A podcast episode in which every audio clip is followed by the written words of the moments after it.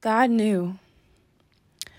God knew this is what it would take for me to awaken, for me to get serious, for my blood to start coursing through my veins. The regression of my own. I can't even get mad because this is what it took for me to truly see and drop everything, for my own to slip and fall. And leaving is too easy. When you just up and leave, you never get to this point. This point where their enemies, their trials, their struggles become your own.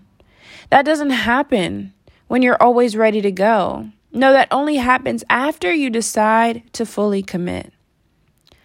Then and only then do you treat their struggles as your own. God is fully committed to us. That's why He's always there. He never thinks of leaving us because we have His total commitment. He's always ready to step in. He's always ready to save. He's always ready to rescue. He's always ready to forgive. Why? Because he is fully committed. He loves us with everything within him.